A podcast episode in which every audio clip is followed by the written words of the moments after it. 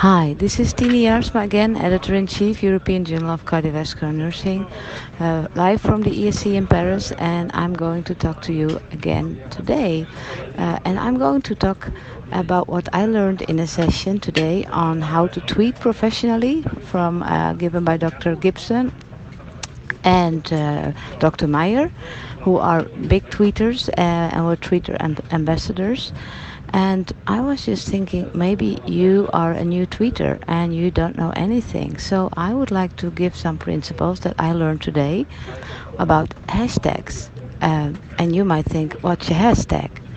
The first thing I heard, first time I heard about the hashtag, I thought it had something to do with drugs. But I'm from the Netherlands, so maybe that's not so strange.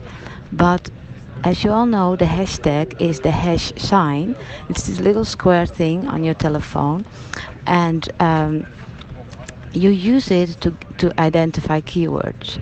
For example, if you use the hashtag of a disease, for example, heart failure, then all the people who are interested in that field or in heart failure uh, will get that message. So they will see your tweet.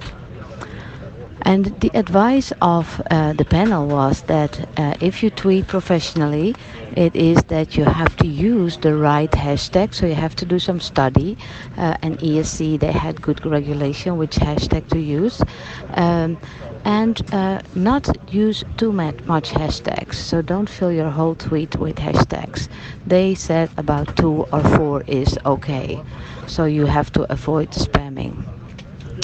So this is my first lesson for dummies about hashtags, and I hope to give a little bit more uh, for more advanced tw- tweeters and twitterers uh, in the next uh, blog that I will do tomorrow.